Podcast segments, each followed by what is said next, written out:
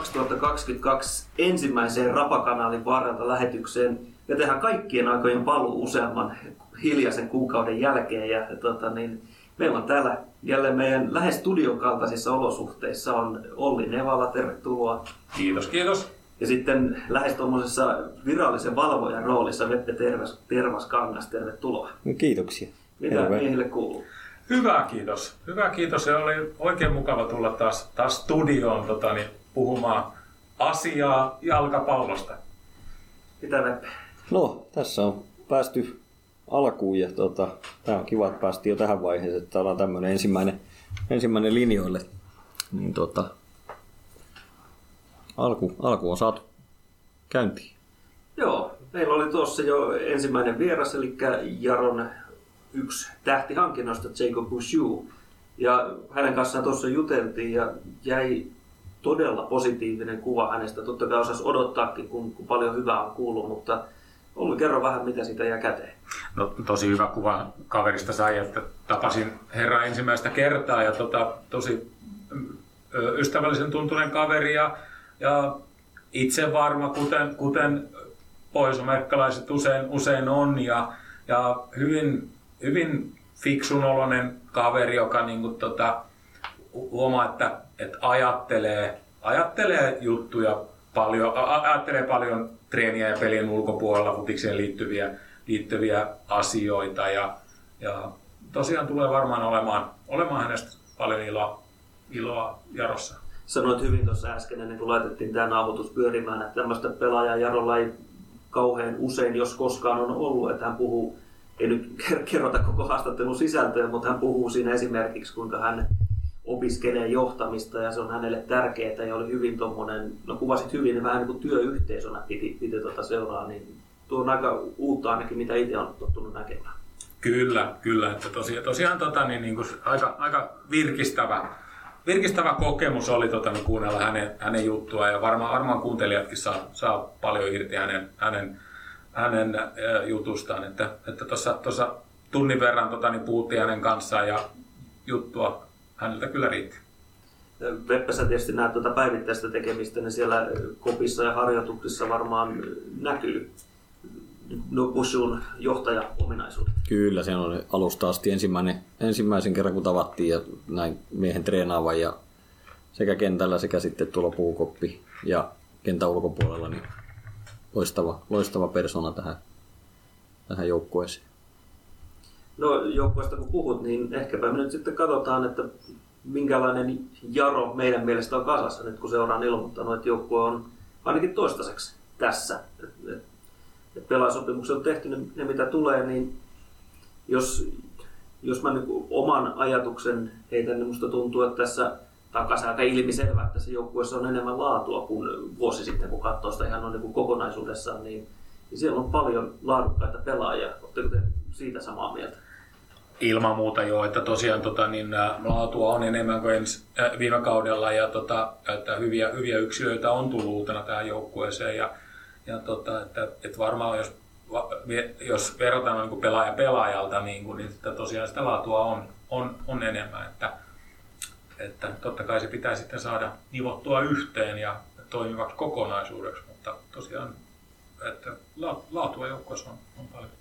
Joo, muista jos nyt palaa vaikka tuohon Bushuhun, niin muistan jo Eiffin paidasta puhumattakaan sitä Hakan paidasta, niin katsoin, että tuommoinen jätkä olisi niin hieno saada Jaroon, niin koska pelkästään hänen tyylinen pelaa siihen pelin ytimeen on, on todella iso, iso palanen sitten Jaron peliä. Ja sitten totta kai siellä on, jos nyt lähtee joukkuetta sitten vaikka alhaalta liikkeelle, niin maalahtitilanne on nyt aika selvä.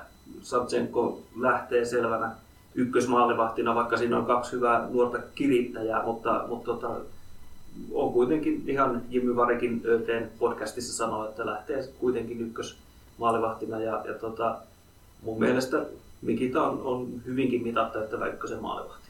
Ilman muuta ja on varmaan, varmaan tota, niin on, on ää, on vuoden kokeneempi ja oli aika hyvä viime kaudella ja tosiaan voisi olettaa, vois, olettaa sopisi, että on, on, vielä parempi tulevalla kaudella. Että sillä osastolla tota, niin tuskin, tuskin tulee olemaan, olemaan ongelmia, niin kuin jos Mikita vaan, vaan pysyy, pysyy kasvassa. Joo, varmaan siinä lähinnä joku kommunikaatiopuoli, että ilmeisesti englantia hän ei kai ihan hirveän hyvin puhu, mutta niin kauan kun maalevahti palloja torjuu, niin, niin tota, sillä nyt kieliongelmatkin kyllä, kyllä tota, niin peittää. No tähän mulla on tuota, heittää vähän sisäpiiri asiaa, eli tuota, tänä, tätä lähetystä nauhoitettaessa, niin mies on ollut tämän päivän ensimmäisellä englannin kurssilla. Okei, se on hienoa. Ja tuota, mennään helmikuun alkua, että tässä on vielä kaksi kuukautta reilu kauden alkuun, niin saattaa olla, että siellä on kunnon British boy siellä sitten, kun kausi alkaa. Ja tähän vielä sitten tähän, että tuota, pitää muistaa, että myös nämä meidän toiset maalivahit, nämä tuota, nuoret maalivahit on myös menossa eteenpäin. Joo, Elikkä, elikkä molemmat antaa, tulee varmasti antaa, antaa, että mä en näe niin selvänä itse tuota ykkösmaalivahtia, että mun mielestä siellä on tervettä kilpailua ja ihan kaikilla on mahdollisuus sinne nousta. Ja, ja eikös tota, niin toppareista, eikös Kulbis puhu Venäjää suht hyvin, niin, tota, niin se varmaan vähän edesauttaa kommunikointia, kommunikointia myös. Mm.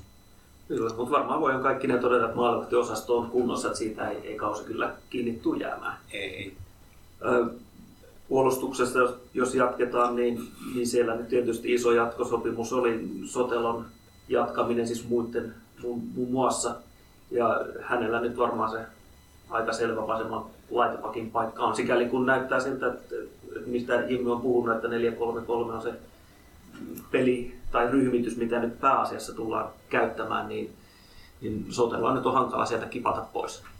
No se, se on selvää, että, tota, että hän tulee pelaamaan kyllä niin kuin aina kun on vaan, on vaan kunnossa. Että, että, tai kun ei ole pelikielossa. Joo. Mutta sitten mun mielestä myöskin yksi joukkueen vahvuuksia on tuo toppari kolmikko. Siinä on, on Brunel ja Kulpis ja, ja sitten Franklin Okoi, niin mun mielestä siinä on tosi vahva kolmikko. Että jos joku niistä on pois, niin silti saa edelleen todella vahvan parin. Joo, sillä osastolla voi tulla jopa positiivinen ongelma Imylle eteen, että, että on, siinä on kolme hyvää, kolme hyvää tota, niin, ehdokasta, tota, niin, että, että ketkä tahansa niistä, ketkä tahansa kaksi niistä voi laittaa kentälle. Että, että kysymys kuuluukin, että, tota, niin, että joutuu Viimy harkitsemaan kolmen topparin pelisysteemiä, niin kuin jos, tota, jos nuo kaikki kolme on niin hyviä kuin mitä, mitä ainakin minä tällä hetkellä uskon. Joo, ja tuostahan Jimmy puhuu siinä samaisessa eteen haastattelussa, että voi käydä niin, että yksinkertaisesti ne on liian, liian hyviä, että sitä mm. Istuisi penkillä. Ja Joo. se on totta kai sitten positiivinen ongelma se. Sitten jos miettii taas oikeita laitapakkia, niin siellä on ehkä sitten vähän toisenlainen tilanne, että siellä ei välttämättä ihan semmoista selkeää avaajaa ole. Jimmy on nostanut esiin sitä, että Adam Viljeskuk, että häntä tullaan käyttämään myöskin oikeana pakkina. Sitten tietysti Aaron Jumbeck, joka menee selkeästi koko ajan eteenpäin. Hän on fyysisesti mun silmiin erittäinkin valmis pelaamaan ykköstä. Kokemusta ykkösestä ei vielä ole paljon, mutta sitä saa pelaamalla. Että, että siellä on aika hyvä semmoinen kilpailutilanne. Kyllä, kyllä. Ja tosiaan, tosiaan Bjumbeck ainakin puolustussuuntaan tulee varmaan olemaan ihan mitä täyttävä, tä- täyttävä laitapuolustaja. Että en, ole, en ole senkään osalta huolestunut. Veppe, onko Jarolla tiukka puolustus? Kyllä, kyllä kaikin puoli, kaikin puoli ja tuo, ja tuo toppari vielä totta kai kolme, kolme ihan niin kuin varsinaista topparia, mutta sitten täytyy muistaa, että meillä on Marre, Vari on siellä, siellä pystyy sen täyttämään ja myös sitten tämä mainittu jo Vidjes Cook. Hän pelasi tuossa jo ensimmäisen liiga- tai ykköskupiottelun, niin pelasi topparina mun mielestä pelasi oikein hyvän pelin. Joo, hyvä, hyvä lisäys, että siihen löytyy joku äkkiä heittää viisi nimeä, jotka pystyy pelata. Ja vähän tapauksessa ilmeisesti Bushukin topparina on joitakin minuutteja joskus pelannut, niin, niin tota, sieltä nyt ei miehet ensimmäisenä lopu kesken kyllä. Ei. Toinen paikka, mistä miehet ei ensimmäisenä lopu kesken, on, on keskikentän keskusta. Siellä on, siellä on laatua, mutta siellä on myöskin määrää. Miten Olli nivoisit sen yhteen? paljonko meillä on aikaa tähän, niin käydään läpi tämä keskikenttäosasto. No vitsi, vitsi, vitsi, mutta tota, no siellä on tosiaan on, siellä on tungosta. Ja on sekä laatua että määrää, että, että se osasto on, on todella hyvä. Että, et, et se tosiaan, tosiaan jos, jos ajatellaan niin pelaaja pelaajalta, niin Bushu on, on, tota, on vähän niin kuin Toron tilalle ja se on, odotan, että on, on pykälää parempi pelaaja. Ja, ja sitten, sitten, sitten siihen niin, to, tota, niin, Tendeng sitten siihen niin kuin hyökkäävään keskikenttäpelaajan rooliin on niin kuin parempi kuin kukaan sillä tontilla viime vuonna, että, että jo tota, siltä osin niin kuin on, on, on niin kuin se, se, sitä laatua on enemmän ja sen lisäksi on paljon mitat täyttäviä pelaajia sille keskentälle, että on, on, on jo, jo mainittu Adam Vidjeskuk, Maku Kruunholm ja sitten nämä nuoret Marrevari, Benjamin Östman. Niin, siellä, siellä kyllä eivät, eivät pelaajat tule, tule loppumaan. Joo, ja mä luulen, että siinä on riittävästi laatua siihen, että jos ajattelee viime vuonna Jaro aika usein pelas, saattoi puolustaa aika paljon ilman palloa, niin mä luulen, että tänä vuonna se tulee sitten muuttumaan, että siinä on varmasti sitä syöttöosaamista ehkä eri tavalla, liikettä myöskin eri tavalla kuin viime vuonna. Mä luulen, että pelin kuva voi niin keskimäärin vähän vaihtua toisenlaiseksi. Ehkä enemmän semmoista, mitä Pietarsaarassa on totuttu myöskin näkemään. Kyllä, kyllä. Mä halusin ottaa tähän nyt, ja mä halusin kuunnella teidän ensin, ensin mitä tuota, Antoni Hotta. Eli tuota, eli, kyllä, ja mies, miten se on lähtenyt tähän nyt heti alusta mukaan ja omiinkin sanojen mukaan löytänyt jalkapallo uudestaan. Piti vuoden vai kaksi tuossa paussia ja, ja viime vuonna toki oli JVKssa, mutta sitä ennen niin, niin, niin tulee olemaan semmoinen mulla ainakin, mitä mä haluan tai tulen seuraamaan paljon ja mulle se on se musta hevonen. Joo, siis sama fiilis itselle. Mähän en ole Hottaa nähnyt kentällä kauhean usein, siis vaikka nimi on tuttu, mutta kun ei, ei kauhean monta niin 90 on tullut nähtyä ja, ja, nyt nämä kaksi peliä, mitä on sitten nähnyt netin välityksellä, niin minusta on näyttänyt hyvältä. Tota, siirrytäänkö me joukkueessa sitten eteenpäin, oliko jotakin muuta lisättävää? Ei oikeastaan, mennään eteenpäin. Ehkäpä sitten, jos, jos ajatellaan nyt lähtökohtaisesti sitä 4-3-3, niin siellä täytyy laita hyökkäjiä olla, niin, niin tota, minkälaisia miehiä meillä löytyy sinne? Äh, Imyrevik, Alvin Björkskog, Joni Remesaho. Äh, sitten on, on heidän lisäkseen sitten varmaan joitain, jotka, jotka niin pystyy pelaamaan niillä, niillä, Östman. niillä tonteilla. Östman. Äh, että, varmaan nuo, nuo, noista kolmesta niin kuin etupäässä ne laiturit tulee, tulee löytymään. Joo, ja, ja tota, siellä on ehkä enemmän, siis tietyllä tapaa enemmän kysymysmerkkejä, siis lähinnä sen suhteen, että kuka, kuka siellä aloittaa. Että siellä on aika erilaisia, mutta ehkä niin kuin tasaisia vaihtoehtoja. Ja tota, jos miettii vaikka Björkskugea, jonka viime kausi oli, tuskin kukaan nyt odotti, että hän on noin hyvä, mitä hän viime kaudella on, ja todennäköisesti on tänä vuonna taas sitten pykälän parempi, niin, tai sitten parikin, niin voi olla yhtäkkiä niin, että hän on hyvin usein avauskokoonpanossa. Mä näen, että hänessä on paljon semmoista potentiaalia, minkä kautta hän pystyy olemaan niin ykkösessä oikein hyvä pelaaja. Jotenkin siis häntä on varmaan vaikea puolustaa häntä vastaan, että ylipäätään pelata, kun hän niin sähisee vähän joka suuntaan ja monesti näyttää siltä, että no ei se voi tonne ehtiä millään, mutta niin se taistelee pallon itselleen ja, ja, tota, ja sitten totta kai Remesaho on kokenut pelaaja ja Myrvik, jonka nyt voi varmaan maaliinkin laittaa ja homma toimii. Ja, mm. ja tota, todennäköisesti nyt hätätapauksessa Tendengin voi laittaa laidalle, jos, jos, jos siellä on syystä tai toisesta vajausta. Niin, niin, niin. Mutta siellä on ehkä, että siinä missä joillekin paikoille löytyy, että okei, nuo kaverit todennäköisesti aloittaa, niin ei ehkä pysty suoraan sitten noihin laitahyökkäille, että kuka siellä on tai minkälainen nokkimisjärjestys on. Eikä se tarvinnut helmikuussa vielä meillä tavalla selvä ollakaan. Ja, ja se oli tosiaan jo mainittu Björkskog, niin kuin se mikä pisti silmään hänen pelissä viime kaudella, että hän pelasi hyvin ennakkoluulottomasti ja ja, ja sillä, että ei, ei, niin kuin, ei tuntunut jännittävän niin kuin, ja, ja, tota, ja paljon sillä niin kuin, älykkäitä juoksuja, jotka sitten niin kuin, tuo tilaa muille ja öö, Myyrevik pystyy tekemään, teke, tekemään samaa ja, ja tota, oikein, käy, oikein roolitettuna niin hän on ihan hyvä, hyvä ykkösen, mm. ykkösen, ykkösen laituri ja Jonilta odotan tiettyä tason nostoa tälle kaudelle sitten. Tota, niin, ja jos näin tapahtuu, niin kyllä siellä ihan toimiva, toimiva tota, niin, paketti pitäisi olla silläkin osastolla. Joo, sitten meillä on oikeastaan se sentterin paikka tuossa käsittelemättä, niin Severi Kähkönen tietysti tuli takaisin Jaroon, mikä on, on Jarolle iso juttu ilman muuta. Ja, ja Jimmy Varin on puhunut siitä mediassa, että, että lähtökohtaisesti Severi on hyökkää tässä joukkueessa ja, ja sitten on toinen luontainen sentteri on tietysti Alex Ramsey. Et siinä kai ne kaksi vaihtoehtoa käytännössä on tällä hetkellä. Ja no Ramsey on totta kai ollut tässä jo niin pari vuotta mukana, on sellainen selkeä sentterityyppi.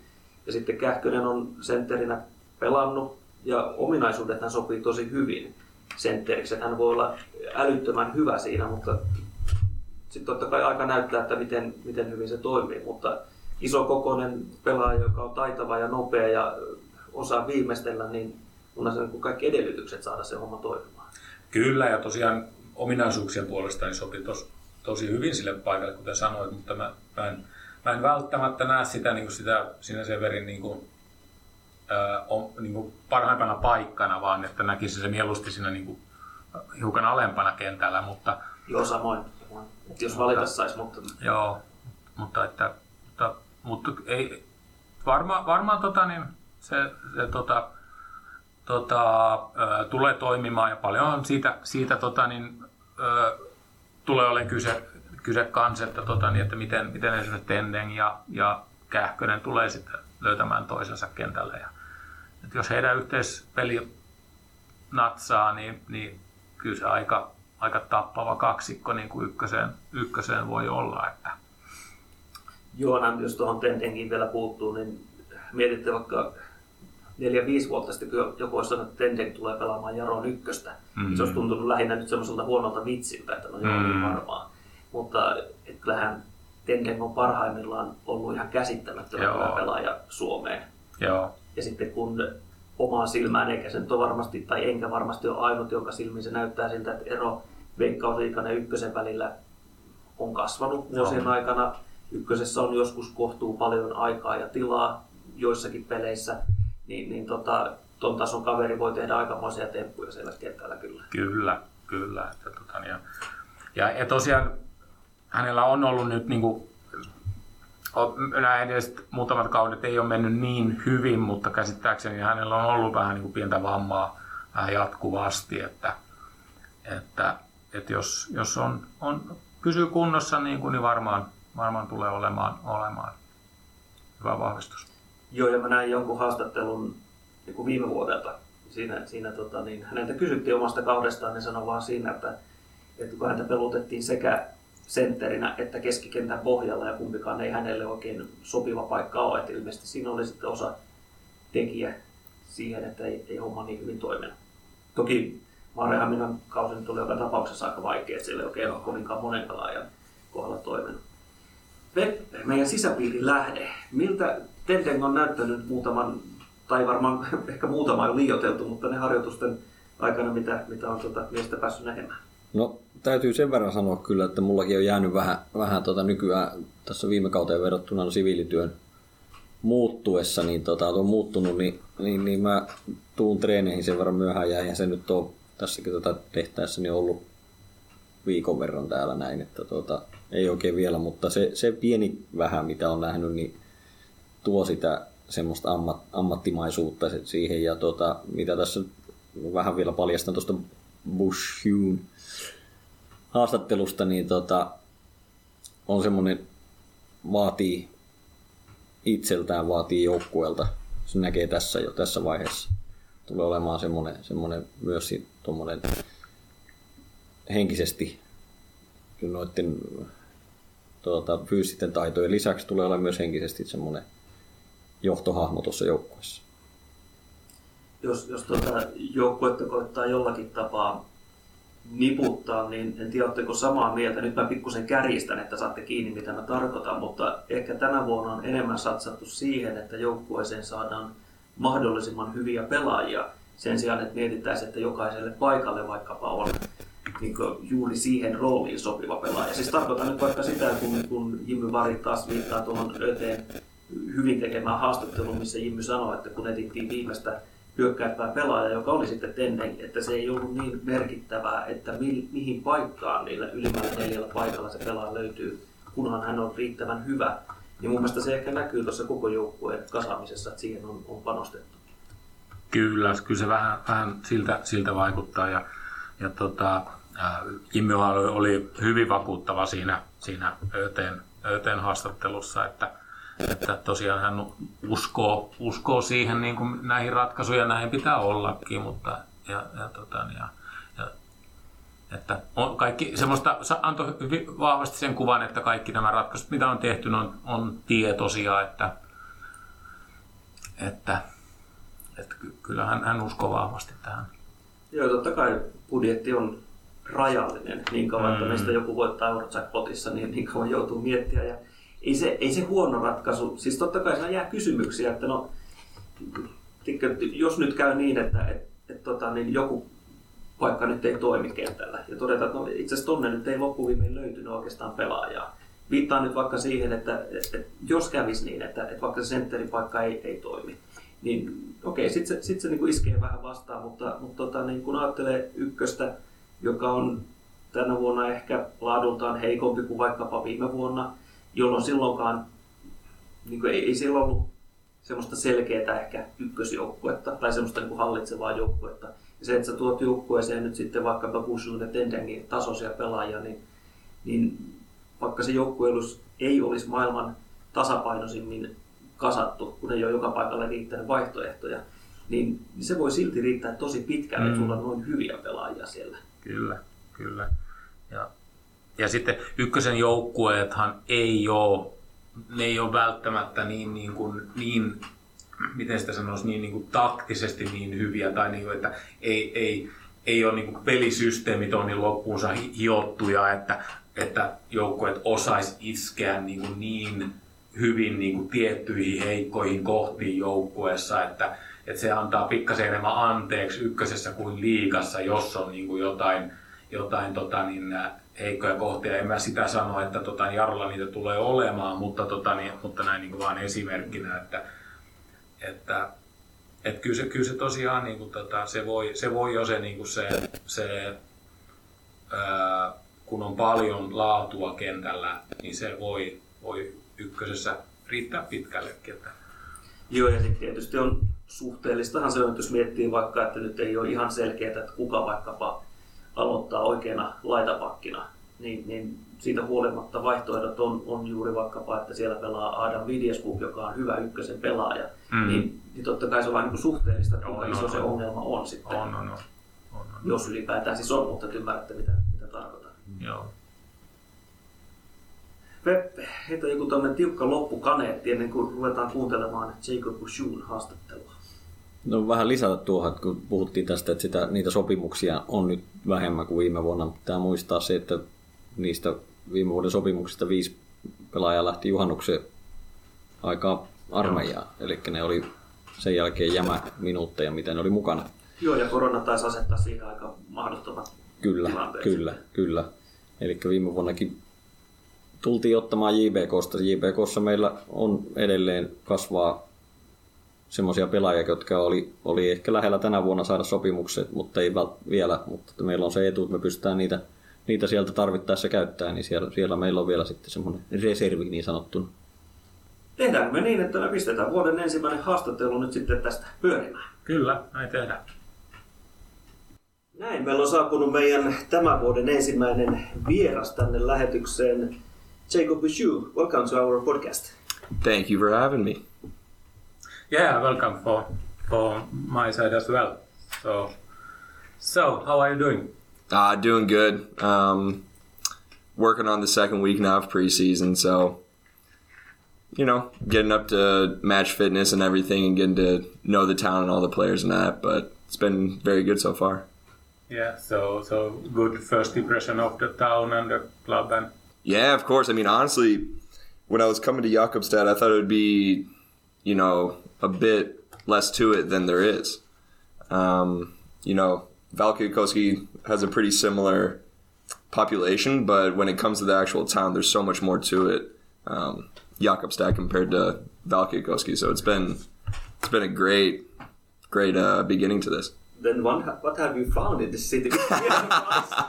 no, I mean, um, just like walking down like the different stores, the different restaurants, everything like that.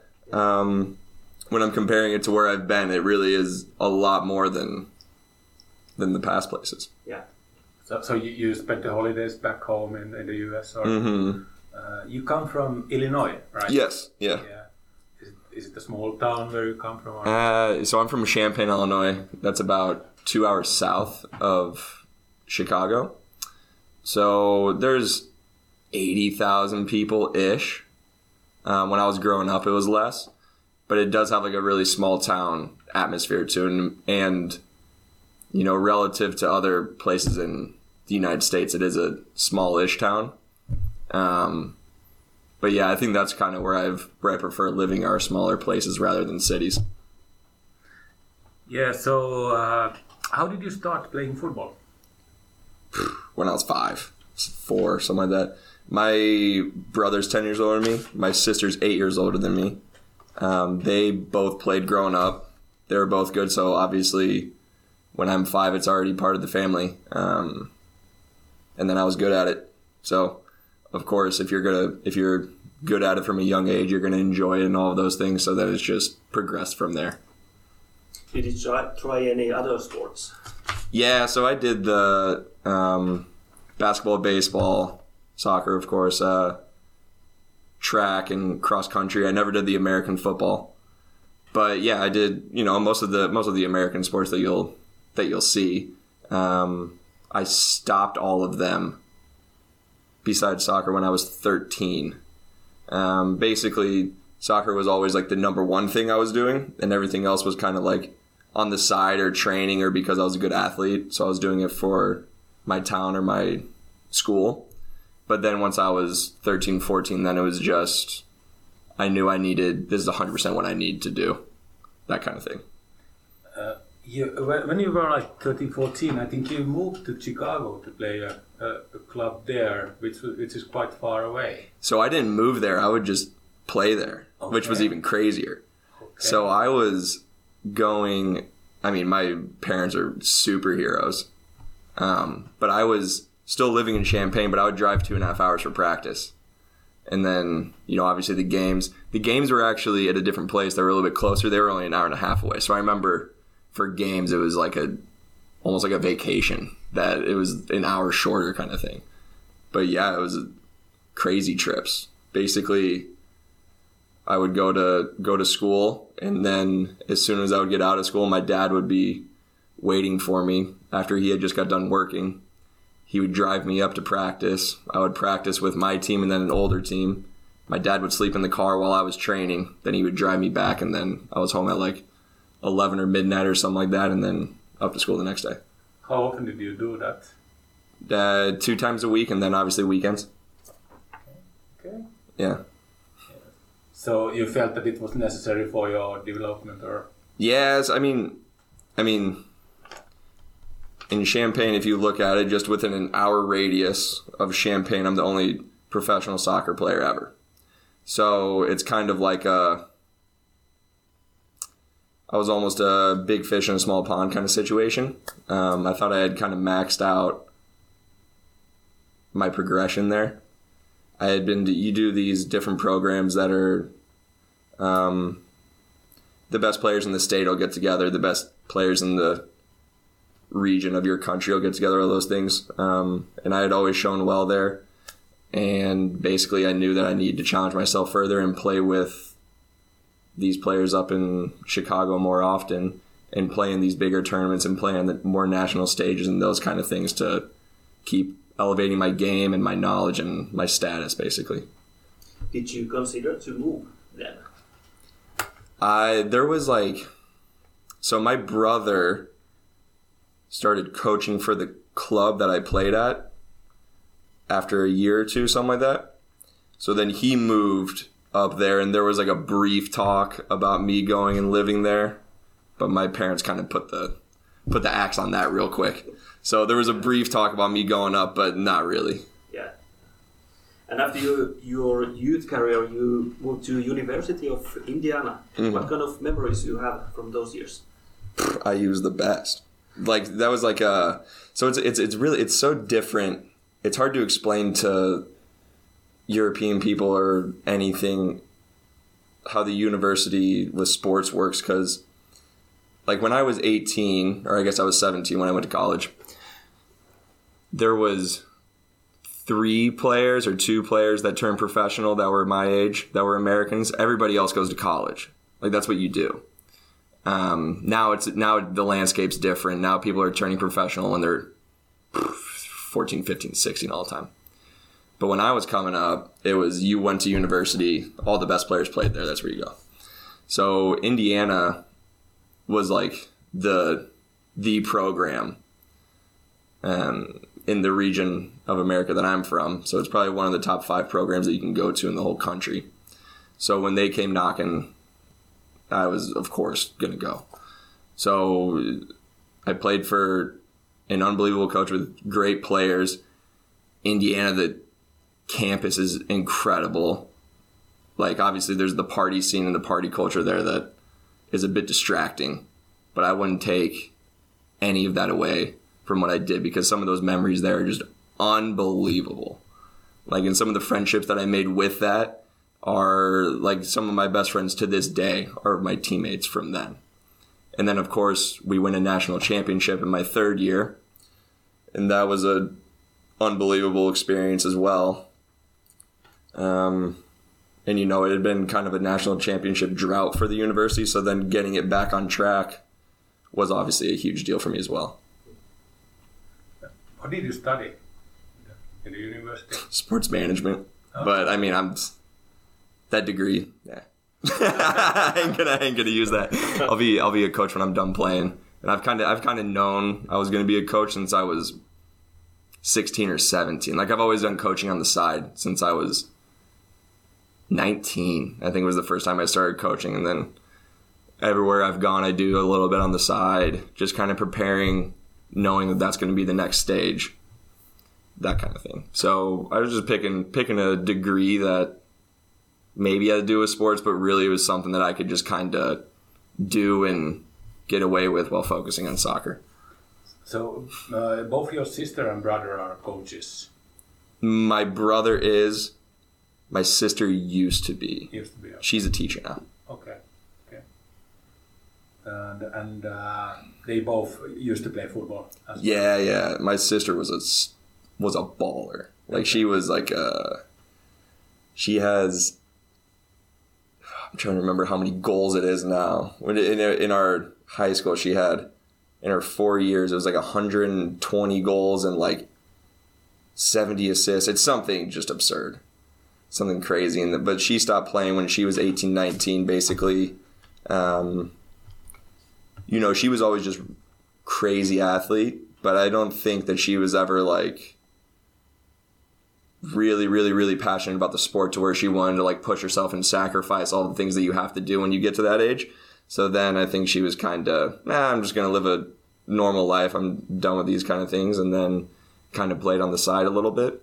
Um, my brother played, I think, two years of at university at the Division three level, and he was a good player too. But he's like a super genius, like photographic memory kind of thing.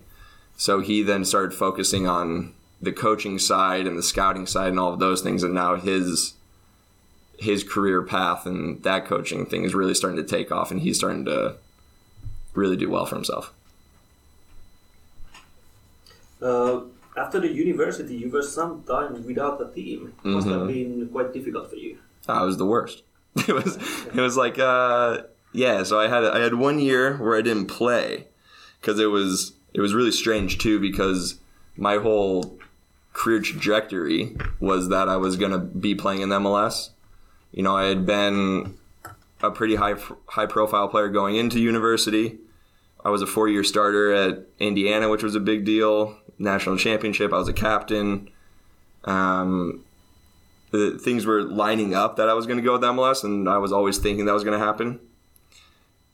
And then, you know, the draft comes and goes, and I didn't get picked, which was just like a ton of bricks hits you. And then I just kind of figured, okay, well, something else will pop up. maybe in the lower leagues in, in USL or NASL at the time, or going overseas or something like that. And you know, I don't know the the full story behind it, but in my opinion, my agent at the time, I hired a pretty big one. I think he just kind of screwed me off because I wasn't going to make him very much money more. And then I got no trials anywhere.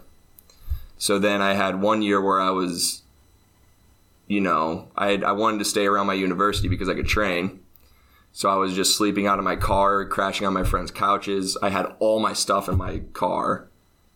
So there was a full year of doing that where I was just training on my own and just kind of hoping something would pop up. And it never did for about eight months when St. Louis finally kind of popped up. Do you still have any idea why you were not picked in the draft? I mean, I think some people were foolish in my opinion, but you know, I didn't have as strong of a senior year as I probably could have my last year in university. Um, our team struggled where we were supposed to be the number one team in the country, and we had a really, really tough season. So I'm sure there were some factors, and I'm sure there were some things that scouts or whatever saw that they didn't like. Not that I necessarily agree with them, but you know I think that goes with it. And yeah, it was one of the toughest years of my life. But I'll, I'll I've said this to people so many times that I think without that I wouldn't have the career that I'm having now or the length of it because there was like you can't you can't simulate just not having something like that and the hunger that that brings you. So then there was, yeah, I was always a hard worker and I always loved the game, but then having it ripped from you like that and then having to like fight and claw to get it back, that, I mean, that's something, like I said, you can't simulate. And that's what's kind of driven me for a lot of my career, honestly. Yeah, I saw an interview with you in, in YouTube, and you mentioned that it's, it's hard to break into MLS because there is no relegation and promotion. So it's it's it, it is that that Yeah. it, it, it's it is harder because of the fact that there is Yeah, of course. Like it's um, that was one of the main reasons I left to come over to Europe was you know I had done my two years in USL, but like I said, it's it's really difficult to go from USL to MLS because you can't just be on a really good team, promote, and then prove yourself. You need to be playing really well and have some person who just really likes you and wants to bring you up a level.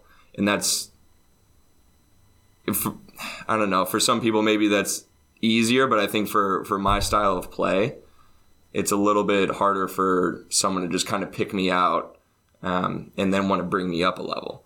I'm better in a team where I can I can manipulate a team or not manipulate, um, help a team grow, make a team better, make them move up. I think that's where my uh, specialties would lie in, and then that's where I kind of realized I need to go into a system like that and kind of bet on myself that way. Yeah. And then you mentioned that you went then then to to St. Louis uh, to to play in the USL. Uh, what kind of year was was was that? Yeah, so I had the, the two years there. My first year, my first year was so much fun because I actually had one of my best friends from college. He had signed for the Chicago Fire, but he got loaned to St. Louis. So I had him, and then one of our best friends that we played with growing up he signed because we were the same age. He just went to a different university. And then another player who uh, we played with growing up that was two years older than us also signed. So now I had like a good group of friends that were there, and then we were all living by each other. It's my first year playing professionally. I had finally, you know, reached like one of my goals. Um, so then that first year, even when at the very beginning I was kind of shaking off a lot of rust and trying to break into a lineup and all those things, which I think would have been frustrating if I didn't have that year where I didn't play. But I was just happy to get any minutes. So then, as I'm slowly chipping away at more minutes, more minutes, earning my spot at right back or left back or anything like that. Um, it was great because then I'm, I'm with a positive attitude. I'm having fun with my friends. I'm getting my chances. And then as the season keeps progressing, I'm getting better and better and better. And then I'm finally breaking in. Then I'm a starting 11 player 100%. I had been on the USL team of the week a couple times. By the end of the season, um, our team started playing well, so the first year was great. Um, and then the second season, I killed it in the off season, came in in the best shape of my life, and I was just on fire. That I thought like my second year was going to be my breakthrough. That I'm going to kill it this year, and then I'm going to launch from USL to whatever the next thing is. Maybe it's more money in the USL. Maybe it's the MLS was the ultimate goal. Um, and then I come in guns blazing, start off really well, and then you know things don't work out like you always want to, and some other um, players started playing in my position. All these things. Um, I was used as a utility player most of the time. I played seven positions that year, and I didn't take that well. Whenever I've reflected on it, I really let lack of playing time or not um, playing in the position that I wanted to or anything like that really affect me. I was like getting really down at practice or down on myself. All these things, doubting if I can do these, do what I wanted to do. Um, but you know, ultimately, I think it's another thing where it's just a learning experience, and it's good that that happened. So the the second year was a little bit rougher, but it ultimately led to me leaving America. So it ended up being a fantastic thing for me. Uh, how would you compare the level of USL to Veikkausliiga?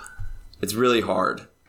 That's like that. That's like a really common question. That's um, it's it's almost two different games because the U.S. in the in the USL, it's a bit less organized. Like if you were to watch it, you can see that defensively players are a little bit more all over the place. Um, but athletically, it's really strong. So the game's a bit more up and down, a little less tactical, but the players technically are just as good. Um, you'll see a bit more players in the USL that'll just take you on and dribble you and be able to beat you with pace and those kind of things, but a little bit less of the uh, players that'll just kind of control the balls. Um, different playing styles are just a bit different than Veikkausliiga. I think that's why it's kind of strange where you'll see some guys that have gone from Veikkausliiga to USL haven't done that great. And then also there's been USL guys who have come to Finland who haven't done great. Because I think it's just two kind of different ways of playing. So to compare the levels, it's it's kind of difficult. I think your, your former teammate Eero Markkanen plays in Yep. in USL. Mm-hmm. Yeah. Mm-hmm. Uh, how is the, the? I think most people here do not know how the the hierarchy is below MLS. Uh, uh, how, how is it? Which which league is it? USL that is that is the the next level Yeah. below. Yeah, so it goes MLS, then they have USL. USL Championship is what it's called. Then they have USL League One is the third tier. And then that's the end of the professional leagues. And then you have some of the amateur stuff that's a lot of times for college players in their uh, summer and things like that. And then some guys who are just without contracts and looking for something. Um, but yeah, so the USL League One is pretty new. I think within the last two, three years. But yeah, there's, I mean, it's kind of, it's wild when you see USL Championship games, the amount of fans that there are at those games, the level's good. The USL League One, even in the third tier, gets a lot of those. A lot of those games get a few thousand in the fans, and you have some really good players playing. They're pretty decent money, so the levels are pretty nice throughout. But obviously, the MLS is a big jump. That's a huge league. Um, well, after the St. St. Louis period, you started your career in Finland. How did you end up here? Well, I knew I wanted to leave. Um, I had basically I had lived in a very similar place my whole life in Champaign, and then two and a half hours away is where I went to university. Three hours away is where I played professionally. So it was very, very similar the whole place, and I didn't like where I was as a player and like my who I was as a person, these kind of things. So I knew I needed a big change. So I was like, okay, I've heard of people going over to Sweden and Denmark, Finland. I've played with different teammates I've done that. So I asked them how they did it. Basically, they um, told me about an agent. I had a connection to that agent through uh, this coach named Brett Hall, who's a legend. He got me connected, and then it kind of took off from there, where we started communicating, talking. He was gonna do whatever he could to get me out here. Um, he was looking at anywhere in this the Scandic region or whatever. I guess Finland's not Scandinavia, but you get what I'm saying. Yeah, yeah. Um, but yeah, so then it was. It was really it was tricky though because ideally you want to have a contract. I mean, the earlier the better, but like the latest you want to deal with is January or February, or else you start getting into a really sketchy area. And it had hit April, and I didn't have a contract, and I was living at my ex girlfriend's parents' place in their basement because I had my ex girlfriend's dad was a physio at my university and I had messed up my knee a little bit. So he was rehabbing me and then I was around training at my university, all of those things. So then it was just and I I remember all these phone calls and my agent being like, Yeah, this team in in Kakkonen might take you in, blah blah blah. And it wouldn't happen this team in the fourth division in Sweden, so like Division three or whatever. They're thinking about bringing you in. They don't bring, then they wouldn't happen. I remember Tornio was a club way up north, and it was like he was like they're gonna bring you in, like a hundred percent. They're just deal. They're just working out details. Basically, I'm like, finally, let's go. So then like a couple days go by and I'm like, hey, what's the deal? And they're like, ah, they're they're taking someone else, kind of thing. And I remember like on that phone call, I was just like devastated. I'm sitting, and that was almost like last call in my opinion, where I was just sitting there in the middle of the day in my girlfriend's parents' basement with no money, and then this team in the third tier in Finland is not taking me, and it was just kind of like I'm sitting there crying, can't figure out what is going on. Like, why is this happening again? So then a day or two later, girlfriend breaks up with me.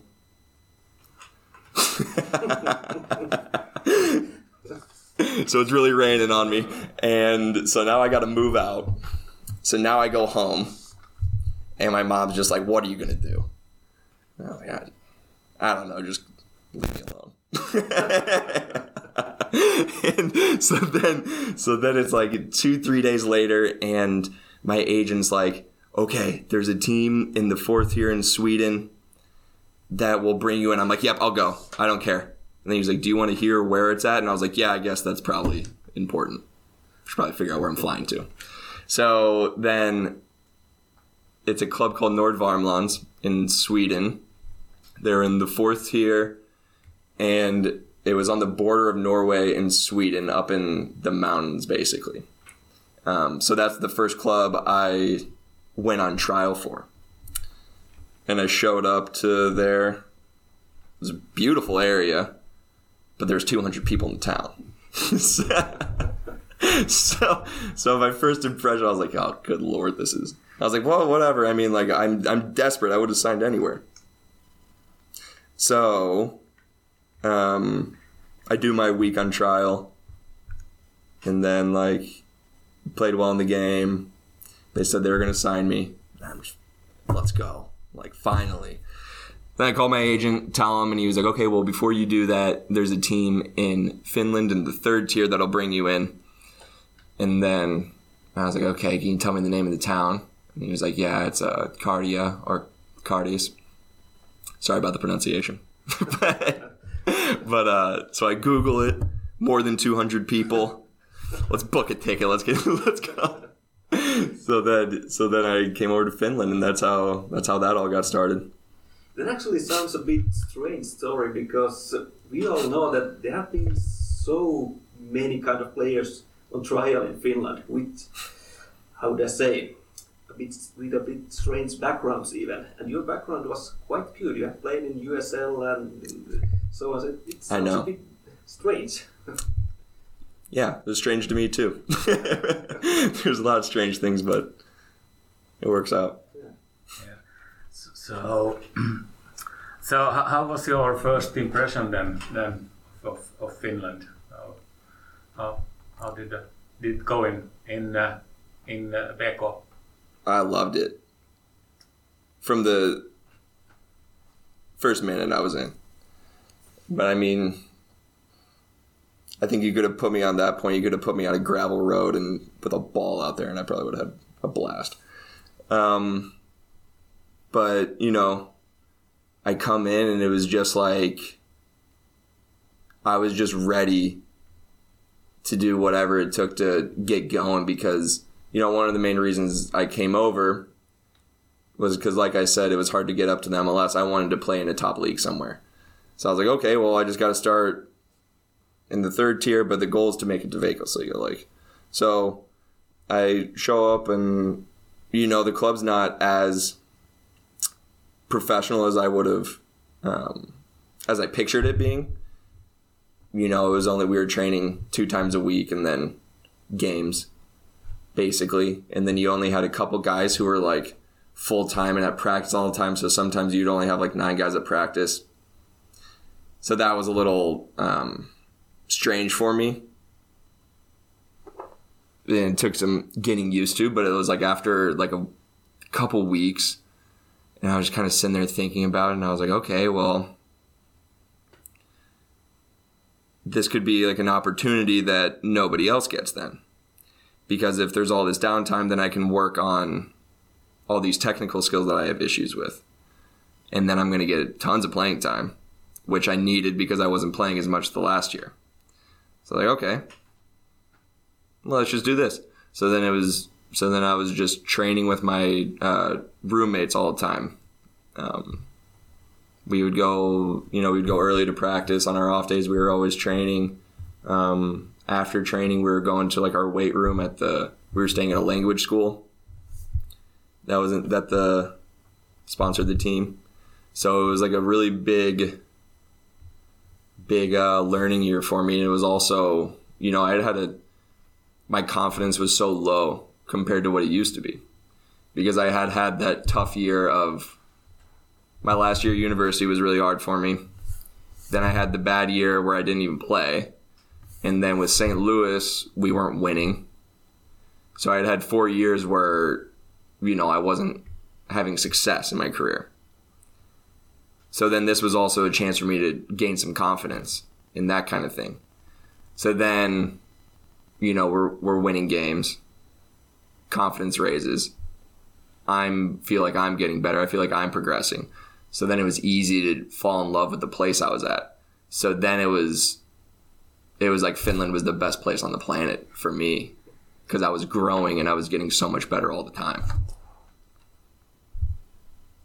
Yeah, then uh, then you move to eighth, and uh, there's a bit of rivalry between the Yeah, a little bit. clubs. Yeah, so uh, I guess you didn't got popular in then. no, it's really funny. I would assume I can't swear on this podcast, but um, I remember, you know, I showed up and like one of my best friends on the team, I would always be like, "Who's the who's like our rival? Who is?" And they're like, "Oh, it's Afe."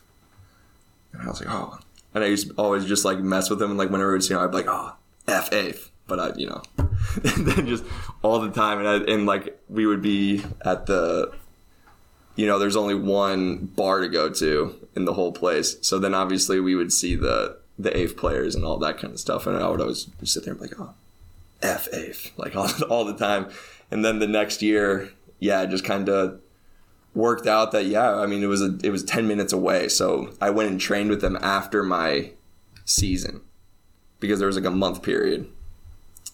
Um, and then played well in training, got asked back on trial, and then worked out that way. I don't think there was too many hard feelings at BK. That the guy still talked to me. Um, so I think I was pretty. I was pretty good to all the people at the club. Um, I don't think I ruffled any feathers, to my knowledge. Maybe there's some people who hold a little bit of resentment, but um, there's certainly a rivalry. But it worked out. It worked out fine. It worked out great for me, obviously. Yeah, and then uh, uh, at uh, at eighth, you were really doing really good that that that season. You were Yeah. close to close to promotion to Veikkausliiga. Yeah, that was to this day my favorite year of playing.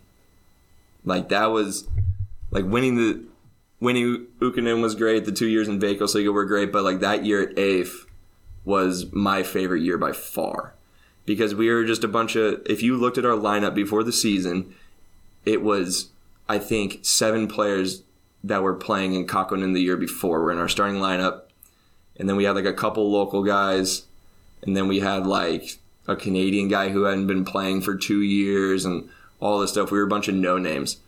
And then our coach was a first year coach from Spain with his assistant who was like 25 at the time or something like that, Guillaume, who's at Esico now. But then it was like we played this. I had never, you know, I had always like seen how Spanish teams play with like the positional play and all of these things, and I've kind like I would kind of study it, but you don't get it till you play it. So then to finally have him teaching us these things, and it was like the game was looked totally different to me. I was learning so much in our team. We were playing great. The guys on the team were awesome. Um, and then we were having so much success, and it was like the expectations of the club were to like just stay in the league, and we were in first place for a majority of the season. So it was just like this low expectations with huge results was like the perfect thing combined with how much I was progressing as a player.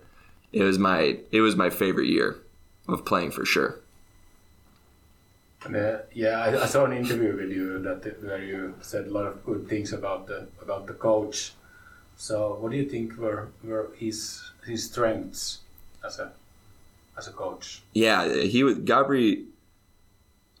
Gabri was probably my favorite coach that I've had a full season with so far. I really, really liked him. Um, you know, it was. It's always easy to really like a coach too whenever we're winning all the time. So I guess there wasn't too much of the downside that you see of him. So who knows how it is when the going gets really tough, but I would assume he would be great there too. But it was just like what he was teaching us, and he was just so smart. And this, the spaces that he was getting me to see, and the different rotations that we were learning, and you would see these. What I loved was you would see players who were like a six out of ten or a five out of ten to start the year, and then by the end of the year they were eight out of ten or a nine out of ten, that kind of thing. So seeing the progression of these players, and then obviously as the team, that's what was just so amazing to see. Um, I think it helped too that our team was very internally motivated. We had a lot of big characters on the team, and we were really driving too. So I think it made it. He didn't have to motivate us.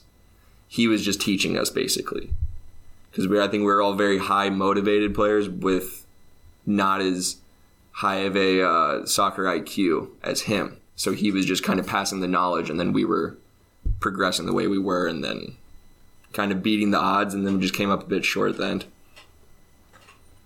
He has struggled a bit with his, with his career after that season. You must be a bit surprised.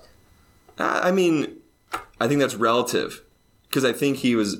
I think if uh, compared to that first season, it was going to be hard to match that because he kind of caught lightning in a bottle a little bit with the players that he got. Um, because I mean, the, it's not like they have a huge budget that they're going to be able to bring in these great players all the time. They kind of did. Yeah, they, they got lucky with a lot of the guys. I mean, they brought up a bunch of Kakkonen guys who just ended up being league players in a year or two. Um, I think the next year they were still pretty good, but he had some troubles with the. Uh, I don't even know what the role's called. The head guy, the GM, is what you would call it in America. And then it, and then they kind of parted ways um, halfway through. Um, and then I can't remember where he was. Oh, KTP, yeah, of course. He went to to KTP, yeah, Peppo. Peppo, Peppo in Oh yeah. Peppo. That's right. He had that year there. Uh huh. Yeah, and they had a pretty strong team too. I guess they they fell up short there. And then KTP last season, but that was always going to be a tough thing for him. That was always going to be a tough task. Um, but now he's at TPS, so I guess we'll we'll see. I mean, I'm sure it's it's like anything. It was probably good. I would assume it would be good for him that he had so much success early that you need a little bit of the struggles to. I'm sure he's figuring out too what he needs to improve and what he needs to do better, and then he'll probably come back and improve on it. Would be my guess.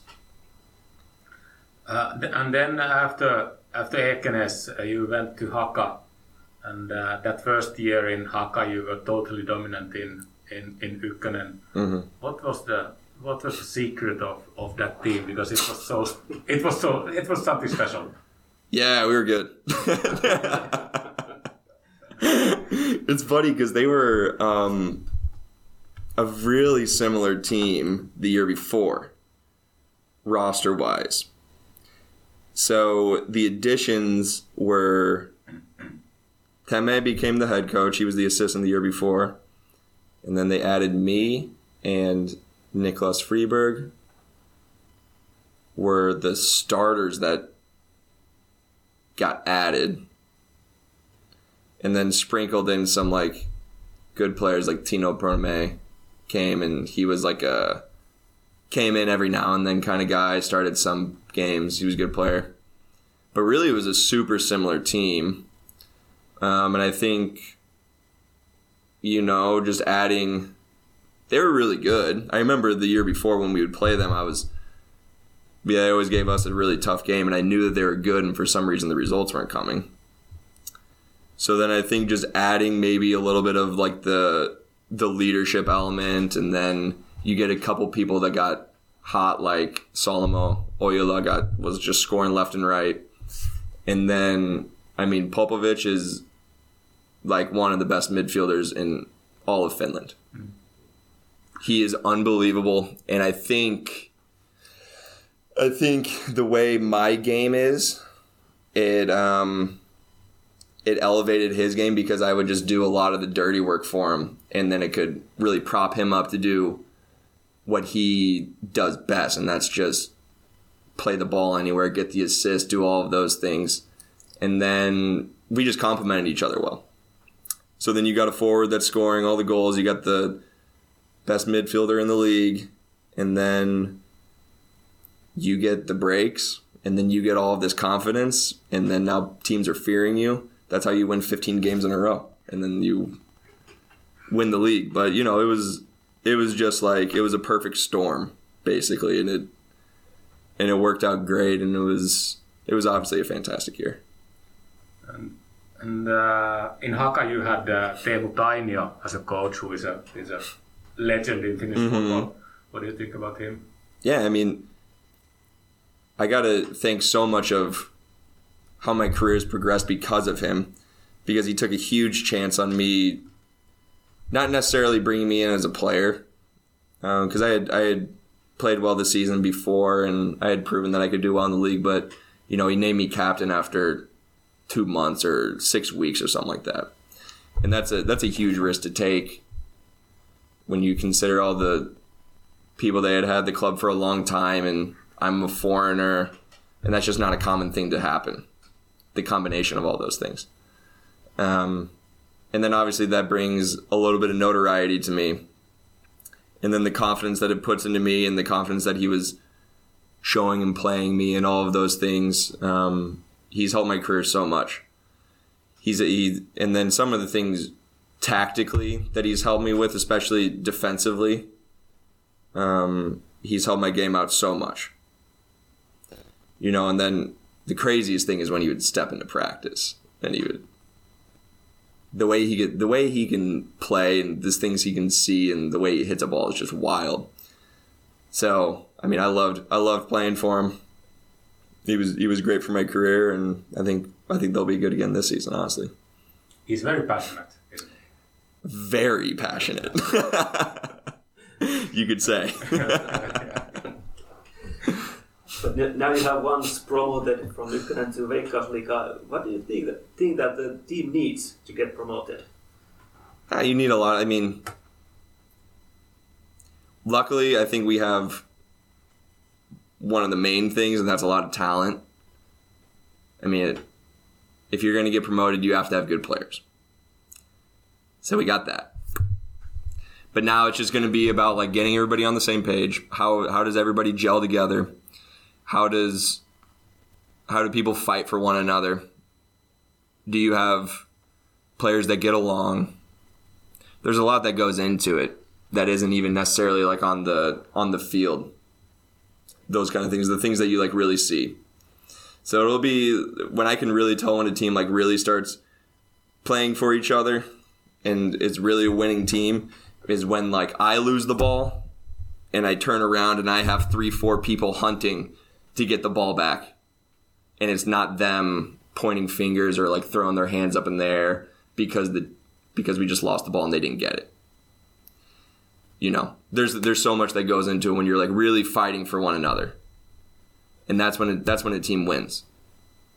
Because there's so many good players in this league. There's so many of that, but it's when you can get everybody all on the same page, all fighting for one thing. There's no egos. It's just we're just going out there, and I don't scare. I don't care if I score. I don't care if I get an assist. I only care that we just won this game 1-0 and I don't care how it went in the back of the net. But we just picked up three points and now we're going home. That's when it's a good team. I know that this is really early for this question because you have been in Jaro for so short time. Uh, but do you see that Jaro has those elements that are needed for a promotion? Yeah, of course. I think I think especially when you're looking at some of the guys we're bringing in too, I think it, they add they add a bit of that that edge that I think is required to to promote because you do need this like assertive, confident, will do whatever it takes kind of attitude. And when you're looking at some of the guys, like when you look at a Tendeng, who I think when you see him, when I've seen him play before, you see him as a number 10 who's just kind of like flair and attacking and those kind of things. But then when you actually meet him, you look at practice and he's staying around and he's picking up cones. He's helping out on defense. He's giving people advice. He's not he's not selfish. It's those kind of like little things that especially coming from like a senior player that really when you look at his resume, you could he could kind of brush some things off and be yeah, I'm too good for this. But then when you see a player like that, that's going to rub off on everybody. When you see like a Adam Vidjeskog, the way he trains, how hard he goes into every tackle every single day, those things will rub off. So I think it's gonna it's gonna take time for everything for the real mentality to come out. Um, I think when I'm if I'm looking at some of the players that Jaro has had, now I've only played against him and now he's only been in training a couple days, but Yuki Brunel, that's a big time mentality. He's a winner. You can tell on that just from watching him in a passing drill the way he acts. So I think I think we have we have the players that want to win. We have all the tools to have the right mentality. Now it's just about like making everything gel together and making things work. Uh, you have been chosen the captain in, in both EIF and uh, and Haka. Uh, what do you think is the reason to that you have been chosen as a captain already in your first year in a Mhm. new team, and especially as a foreign player? Yeah. Like it's it's always. I mean, it's obviously a huge honor, and in some senses, it's kind of it's surreal or kind of wild that it happens. But at the same time, I understand. You know, I'm a I'm a I'm a pretty good leader. Like, and that's what it comes down to. And and it's not something that's just natural. I work on it. Um, I'll study these kind of things as corny as it might sound. I'll, I'll sit there and watch videos on how to be a better leader, how to be a better captain. I'll read different books, all these kind of different things. I take it very seriously. Um, it's something I strive to do. Um, I think my work ethic goes a long way too. Where at any practice, I'm treating it like a game 110%. Um, and I think that's just kind of players players can see the way I'll just run and sprint and tackle and all those kind of things, and they'll. I think just immediately they're like, oh, that's a leadership quality, is the hard work. So I think the way I train, you know, I think the way maybe I handle myself um, in the locker room and all of those things, talking to different people, I think it just kind of it just kind of works really well. Um, I understand too. I'm not the perfect leader. I'm not the perfect captain. Every year, I always try to reflect on things I could have done better and the way I handled different things and how I could have been better. For example, last season, um, when things were going bad for us, I think I was getting a little bit too emotional about some of the losses. And maybe I would come into training maybe a little bit too down and then that rubs off on the team a little bit because especially as a captain, everything you do matters, and every every single player is going to look to you. So, I understand that now if I'm ever presented that opportunity again, that that's something that I need to work on. And there's been years in the in the past when I've been a captain that I haven't done as well at some things as well. So I think it's just always just a improving, improving, improving always on that as well. Uh, what kind of a leader are you then? That's a tough question. I don't know. I like. I'm not a.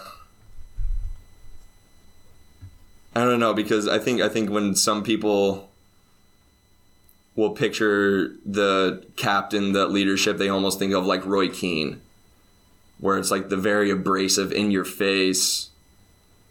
Hey, you need to do this better, blah, blah, blah, that kind of thing that's not really my style. I don't think that that um, works with players anymore. Maybe it worked in the 90s and early 2000s.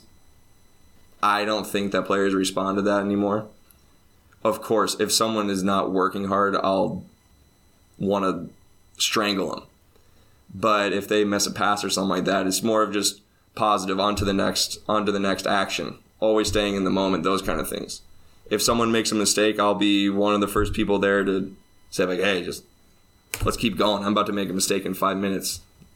It's going to be okay." All of those kind of things, and just trying to keep everybody focused on the next action because that really is all that matters when you're playing in the game. And it's just it's kind of like that. Um, I think that kind of answered the question. Yeah. Uh, you told that you study leadership. Mm-hmm. You had to choose one book of leadership, leadership what would it, would that be? Captain class is as good as it gets. Um, yeah, definitely that one. I can't think of the author right now, but essentially what the book is about is that this uh, sports columnist he was trying to figure out who are the best teams of all the sports ever and what do they have in common and basically he goes through the whole criteria on what makes them the best team, blah blah blah. And then what he figured out um, was that it all had to do with they all had a captain. That was however he however he explains it as a good captain, and all of those things. And then they describe on the different leadership qualities that these different captains had, and all of those things. And it's it's fantastic. It's a great one. Uh, so you work both as a, as a player for Jaro obviously, but also as a as a coach for JBK. Uh, how do you think it works to to have uh, those two roles? Yeah, we're still working on the exact role that I'll have at uh, JBK right now. We're still discussing it with Chris and everybody exactly um, everything I'll be doing but I think it's just a it's a really important transition um, from a player into eventually whenever I will be a coach. You know, it's gaining that experience and all of those things, but um, it was made very clear when I was coming here, and then it's I'm a player first. Um, Jaro's always gonna come first, but I'm gonna give everything I have to JBK and try to progress these players because I think they are in situations that are really are my passion. Which I love seeing the progression of players. I loved, I loved going from Kakkonen to Ykkönen to Veikkausliiga, and I know that that was that's what these players' goals will be, is trying to progress them. So I'm gonna love working with them. Um, I think I'll typically be with them at majority of their practices, and then all of the games that I can get to uh, according to the schedule with Jaro. Uh, what kind of football will your team play when when you are coach? Oh, the best. um, I, I think that's always like that's a that's interesting. I don't. I'm always kind of changing my mind on how I would like to play offensively and defensively. Um, I think the game always changes, so that makes it really difficult. Where I think if you were to ask me this question, like for example, defensively, if you were to ask me this question a year or two ago, I would say, "Oh, you got to high press. You got to press. You got to win it back. You need to force them into the central channels. You win it in the middle. Boom, you ram it right back down your throat." But now, as within the last year, whenever I'm watching games or whenever I've been playing, now I think it's more of,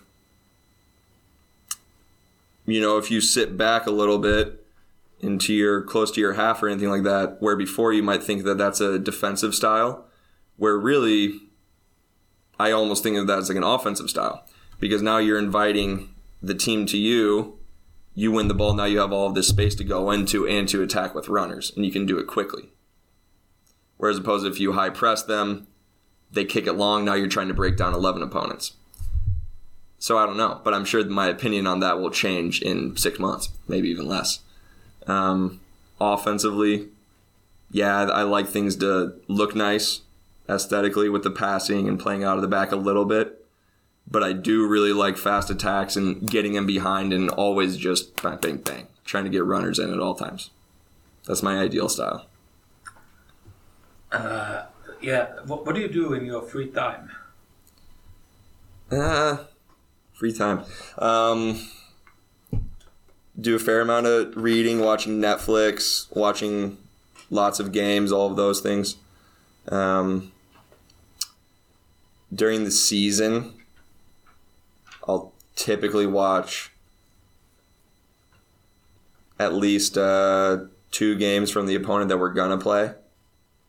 Trying to figure out some different things that they're gonna try to do, or the people in my positions, how I can, what ways they like to turn, all of those kind of things. Maybe I can pick off a pass and get a goal that way. Um, review my own game and touches, all of those things, and then especially during the season, that's right in the middle of so many of uh, so many of the other leagues that are playing too. So I'll watch those games as well.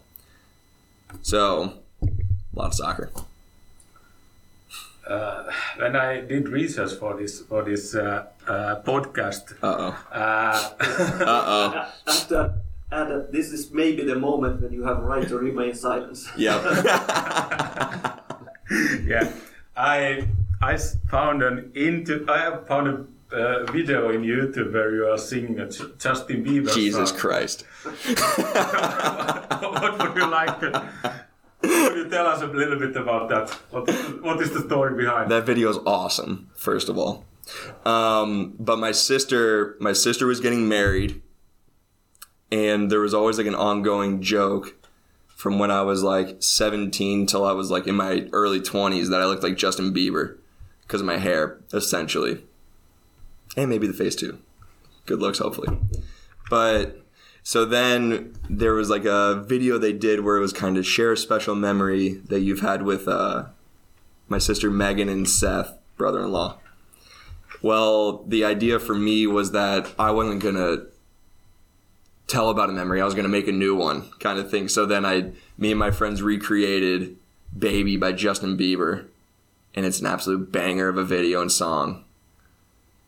Sure, you can go watch. I don't even care. I'm not even that embarrassed about it. It's great. The choreographed dancing. It was I have nice. yeah, I have one. I have one of my friends in a dress and a wig. He has a hairy chest and a beard. He's looking good. Morgan. Yeah, yeah, it's nothing to be embarrassed about. It's top class. Yeah, looking good is one way to describe it, but. Uh, Yeah. You have been in Finland for several years now. Mm-hmm. Are there still some habits which you think are weird in Finland? Oh man, now I gotta think. Oh, the, the amount that you guys eat black licorice is one of the most vile things I've ever seen. Um, my favorite, my favorite one that's like the the Swedish Finn thing is that thing. I love that. Otherwise, I remember the first the first time people were doing that my first year. I was like, "What is wrong?" I thought there, I thought he had a tick or something. I thought there was some kind of Tourette's. but then I was, I was asking like, "No, that just means like, yeah, yeah." I like, oh, okay. So, what is your relationship to licorice? not a good one. That's one of the one of the few foods I do not like. I can deal with red, the black licorice, not so much. It's funny that we have everything with with uh, with uh, licorice, licorice licorice flavor like lemonade and ice cream and. Uh, yeah, and uh, uh, football is getting getting more and more popular in the in the US. How do you see the, the future of football there? Yeah, I mean, the the progression that soccer's made in America since I was a kid is unbelievable. Like, no joke, I used to get made fun of that I was a soccer player when I was growing up. Like that was like the like sissy sport, I guess, like people would kind of put it. Um, but now you're looking. Um, you know, you still have football, baseball, basketball that are more popular, but I mean, now it's it's probably the fourth most popular sport in America, and it's continuing to rise. The MLS is getting better and better every year, and now you're looking at the players for national teams and the club that they're playing for, and all of these young players that are getting bought for tens of millions of dollars every week. It seems like um, the progression's obvious, and it's and it's amazing to see because it was always like a like growing up it was always like the dream to see USA actually be really good. Um, yeah, and the my the first time I ever watched soccer was 2002 World Cup when we made the quarterfinals, and that's what like really really made me fall in love with the game. But since then, it's kind of yeah, we've been okay, but nothing amazing. We'll occasionally have like Landon Donovan at Everton, things like that. But now we have players at Juventus and Barcelona and Leipzig and all over the place now. So now it's now it's incredible to kind of see some of these guys and the way they play and um, it's ama- yeah. And it's more and more US educated play, players in the national team as well. Like back 10, for 10 and 15 years ago, there were a lot of like US guys who were grown up in Germany or England or so. so Yeah, that's. I mean, it's just showing how much the MLS has grown and how much, like the. No man, I- I- if you if you guys would have seen some of my practices when I was a youth player, you'd be appalled. Like when I look back at them, I'm like, good lord, how did I learn how to play? but, but like now, now you watch the training sessions and they're legit. And I think that comes a lot with, and, and I've said this, and I could be totally wrong, but I think there's got to be something to it, and it's just how much the internet and all of those things have progressed. Where I think if you, when I'm 2006, 2007, that's when I'm a youth player. I think the education of soccer and how to train and all those things was so much less accessible in America. Where now you can jump online and you can see like, oh, this is how Bayern Munich does their training sessions. Oh, this is how these guys do it. Blah blah blah blah blah. So now people can learn more and more and more in America. Coaches are getting better. Now that there's been a generation of good players, they learn from those guys as opposed to me, who, no offense to my dad, he was my first coach and he never kicked a soccer ball in his life. So I think just naturally things are going to get better and better. Uh, yeah, I think we have been going on for uh, for more than an hour already. So so I think we are we are close to the Okay. close to the end. So it wasn't that bad. No, no, no, no. Yeah. Yeah, but it was a pleasure to talk with you. Yeah, same. Same. It was good. Yeah. Yeah. Thanks for coming. No yeah, problem. yeah, definitely. Anytime. Thanks, thanks for coming to our show. Great. And good luck for the season. Thank you.